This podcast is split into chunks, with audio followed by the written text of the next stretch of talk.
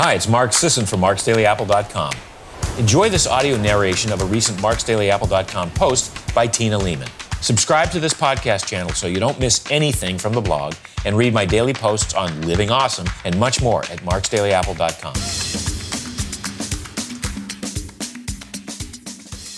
Can keto actually work for hard training endurance or power athletes? Keto is red hot these days, and it's not going away anytime soon. Call it the latest dietary fad, but keep in mind a great insight Robb Wolf told Joe Rogan on his podcast.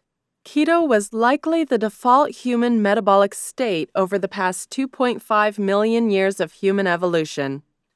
Only with the extremely recent, on the evolutionary timeline, advent of civilization have we been stuffing our faces with carbs and snuffing out our magnificent ability to generate ketones as a clean burning alternative fuel source to dietary carbohydrates.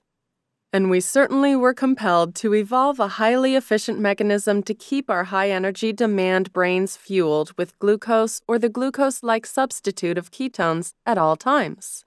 For this was a matter of life or death in primal times, when our ancestors were starving, they needed to keep working hard and concentrating hard to find food. The thought leaders and scientists in the keto scene have been establishing the case for keto very well. Ketogenic eating really works for virtually everyone if you follow the correct approach.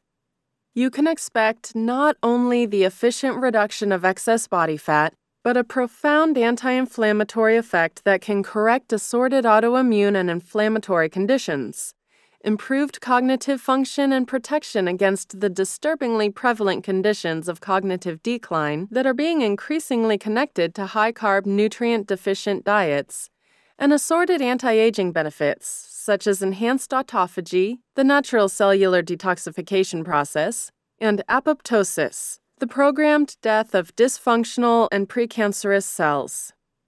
Keto has also been touted as potentially improving athletic performance for both endurance and strength and power efforts.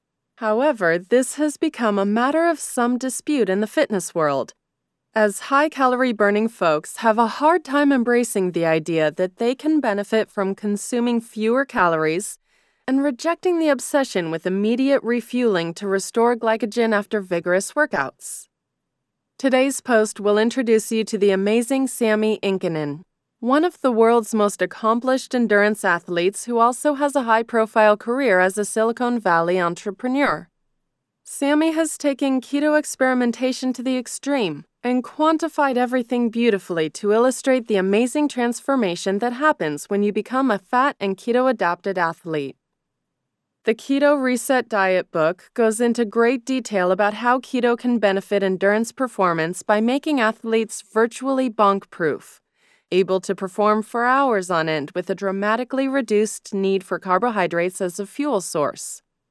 Sami's story is told in further detail in Primal Endurance and on his blog. Here, he has taken the time from his busy schedule to share some extensive thoughts on how you can really succeed in endurance sports while eating ketogenically, if you follow the correct approach. Being fat and keto adapted is an obvious benefit for endurance, since endurance performance is predicated on burning more fat and sparing glycogen. The benefits of keto for strength and power athletes is less logical because high intensity, high glycolytic, high glucose burning workouts would seem to beget carbohydrate consumption in order to recover and replenish glycogen depleted muscles. However, keto pioneers in the power scene have discovered amazing results, which are being increasingly validated by science at places like the Applied Science and Performance Institute in Tampa, Florida, with Ryan Lowery and Dr. Jacob Wilson. Luis Villasenor, the legendary Darth Luigi in the keto scene, has followed a ketogenic diet as a competitive powerlifter and bodybuilder for some 16 years. Through his KetoGains.com program, he and his team have coached thousands of high intensity athletes to improve performance and improve body composition. Luis is a living, breathing example that you do not have to destroy your health with massive overconsumption of carbs and protein to maintain a bodybuilder physique. We'll hear more from Luis and others about how to utilize keto for high intensity performance in the future. Briefly, fasting and ketogenic eating have been shown to have a remarkable protein sparing effect. It makes evolutionary sense that your body would initiate assorted mechanisms to preserve lean muscle mass when you're starving. Unfortunately, in the carbohydrate dependency paradigm, your body routinely converts lean muscle tissue into glucose via gluconeogenesis to meet your energy needs, especially for the brain, only 2% of body weight but consuming 20 to 25% of total calories, a ravenous consumer of glucose. For carb dependent athletes who don't remain constantly glycogen stocked, Bad things happen with fatigue, delayed recovery, and loss of lean mass. This is why bodybuilders have been urged to eat their six small meals throughout the day and obsessively overconsume protein and carbs to spur growth. Luis and others have shattered this paradigm by getting big, strong, and lean in full keto mode. Back to endurance, where for decades the conventional thinking was to carb load with your evening pasta feeds and morning cereal trows, train super hard so you can go harder and longer without falling apart, and possibly train the body to store more glycogen. Yes, it is possible to a minor extent, but soon you'll learn how irrelevant this is. And to stuff sugary drinks, gels, and cubes down your throat, hopefully without gagging. Finally, it was believed essential to stuff your face with more carbs immediately after workouts in the so called window of opportunity, when your muscles can restock glycogen optimally. We are in the age of transformation in the endurance scene to the extent that I might boldly proclaim that the endurance champions of the future will possibly be full keto, or at least cyclic keto, to gain a performance and recovery boost. To date, our endurance champions have fueled their efforts with sugar and beige glop, my pet nickname for grains. Who can forget when Olympic swimming legend Michael Phelps's diet was presented with great fanfare a decade ago as totaling 12,000 calories a day, featuring heaps of refined carbohydrates? Phelps later admitted to exaggeration, and readers and listeners at this site can appreciate the irony of his correction that he really only ate 8,000 to 10,000 calories, featuring heaps of refined carbohydrates. I still get giggles for a quip I wrote over 30 years ago in my first endurance training book relating to the prevailing ethos of the endurance community. If the furnace is hot enough, anything will burn. I related my impressive pre race meal before my fastest marathon performance a couple beers, a bag of frozen peas, and a half gallon of Rocky Road ice cream. Pretty much all that was available at my bachelor pad that night. As our sophistication in training methods in health and nutrition science grows, we can all appreciate the destruction caused by eating garbage while pursuing ambitious fitness goals, especially when training patterns become chronic.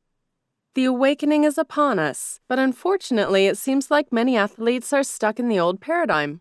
Sugary drinks, bars, and gels are still flying off the shelves, and the community as a whole is freely dispensing hall passes to each other and themselves to indulge in nutrient deficient foods on account of their impressive workouts.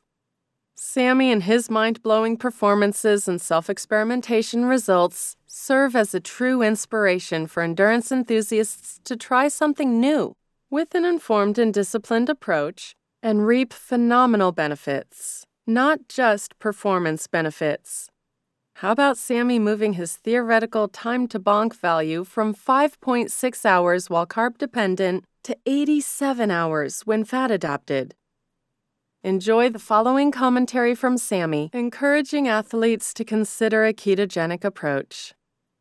In Sami's words, Traditional advice for endurance athletes is to carb load and to consume enough carbohydrates before, during, and after a race for fuel through the entire event and for recovery.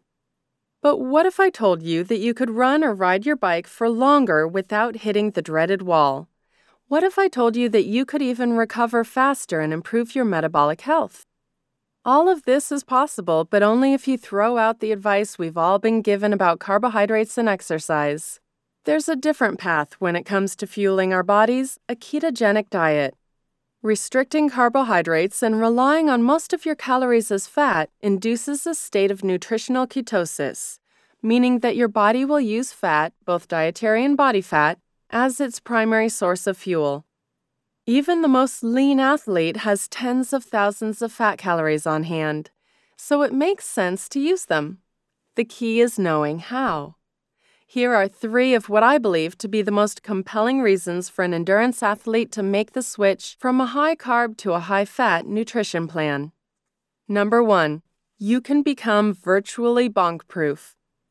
As athletes, we want to be our best and be able to compete at our best.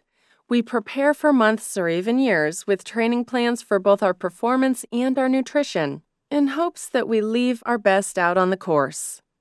Despite our strongest efforts, many of us know it's possible to get to a point during exercise when we hit the wall, regardless of how well trained and prepared we are going into an event. Bonking, or hitting the wall, typically occurs after about two and a half hours into continuous hard exercise, which corresponds to when glycogen, glucose stores, is really low. When exactly this happens depends on how long and how hard you're pushing but when your body can no longer meet the energy demands, it's essentially an energy crisis for the brain. You're fatigued, not able to think clearly, and if you've ever experienced this during an event, you know it's simply miserable. Ever since I experienced my first bonk on my bike, I've tried to figure out how to make myself bonk proof, and eventually realized that I couldn't do this by simply adding more and more carbs to my nutrition plan. When we eat and train with carbs, our bodies rely on them, but we have a limited ability to store them with a capacity of only 500 to 600 grams of glycogen, glucose stores, or about 2,000 calories.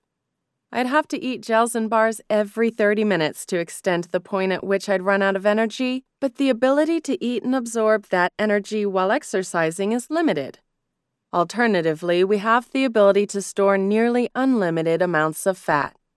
Even a very lean and small athlete at under 120 pounds with low 7% body fat still carries about 30,000 calories of fat. Imagine being able to use that during a race. So I learned how to rely on fat instead, and my brain can rely on ketones that are produced from fat by the liver for a nearly unlimited supply of fuel. I've essentially made myself bonk proof. And with fat as my primary source of fuel, I don't need to eat anything at two hours anymore. It's literally a game changer. But becoming a fat adapted athlete takes time. It doesn't happen overnight. Just like training for an Ironman doesn't happen in a week or two, neither does training your body to more efficiently burn fat. Once you become adapted to nutritional ketosis or keto adapted, there are several benefits. You rely less on the limited amount of carbs your body has and can more easily and quickly rely on your body's fat for fuel. You increase the rate at which you utilize fat and you no longer hit the wall at two and a half hours into an endurance event, even if you don't have food available. In fact, the recent FASTER study demonstrated that fat adapted athletes oxidize fat at a rate more than twice that of high carb athletes, which means the body has a better ability to access its fat and oxidize it for fuel. Number two, you can recover faster. Being a successful, high performing endurance athlete isn't just about the moments when you're working out or competing. It's also about how quickly you recover so that you can resume your usual workout regimen. Most athletes are familiar with the inflammation, soreness, and swelling that comes after any hard workout or race. While some inflammation is necessary to increase muscle strength and is part of recovery from exercise, too much inflammation can interfere with the body's repair process. It's a balancing act. Many athletes will try just about anything to reduce post workout inflammation, from ice baths to taking anti inflammatory medications to chugging beet juice. The less pain and soreness you have post workout, the sooner you can go hard in your workouts again, and the better you might perform in the next race. After fully adapting to nutritional ketosis, I felt, subjectively speaking, a lot less sore and got rid of frequent nagging things like inflamed Achilles tendons following the same workouts, while just as strenuous as the times I had done it as a high carb athlete, didn't leave me with the same muscle soreness in the days after. It turns out that ketones don't just function as important energetic molecules, but they have positive effects on cellular processes as well. Studies show that a well formulated ketogenic diet reduces inflammation levels. Furthermore, I can get right back on the bike the very next day, meaning that I can train more frequently and don't need as many recovery days. And number three, your health may not be what it appears. The appearance of physical health and fitness can hide serious medical issues. Even if you're fit, strong, and lean, you may not be metabolically healthy. I had no idea that this was true for me until around 2011 2012. I became a triathlon world champion in my age group and found out that I was pre diabetic and metabolically unhealthy. My glucose values were consistently way above healthy ranges. Despite my years of high level endurance sports, strict performance diets that perfectly aligned with the dietary guidelines, and very low body fat, I was on my way to developing type 2 diabetes. I was shocked to find out that following the low fat and quality high carb dietary recommendations had led me to the brink of diabetes. But I was also determined to dig myself out of this hole. Type 2 diabetes and prediabetes are typically treated with medications and for some people, eventually surgery, but I wanted to try fixing my metabolic health myself. If following the dietary guidelines had led me to prediabetes, I thought there might be a way to reverse prediabetes, perhaps even by following the opposite approach. My deep dive into published research led me to realize that the high carb diet recommended for athletes instigated my prediabetes by constantly spiking my blood sugar and that my intense, regular, high volume exercise had not been enough to keep my blood sugars in control. It turns out that you can't exercise enough to outrun bad nutrition advice.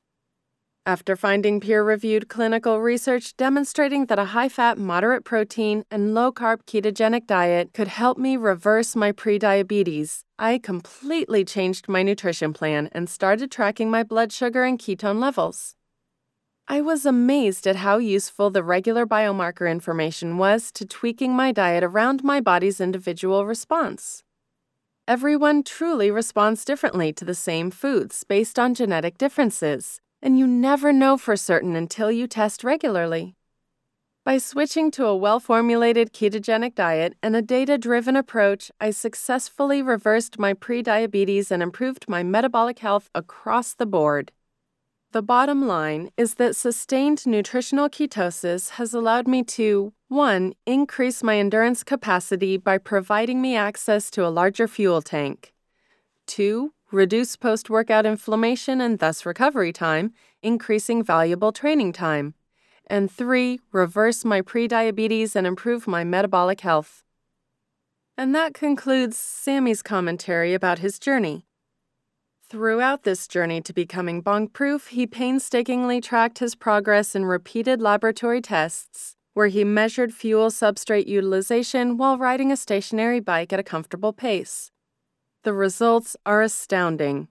Ditto for the details of the highly regarded FASTER study, which compared the fat oxidation rates among elite ultramarathon runners who were on a low carb, fat adapted diet to elite counterparts consuming a traditional high carbohydrate diet. Dr. Peter Attia, one of the most brilliant minds in the keto scene who now focuses on longevity medicine at his private practice, has also chronicled his amazing transition from sugar burner to fat adapted cyclist at eatingacademy.com.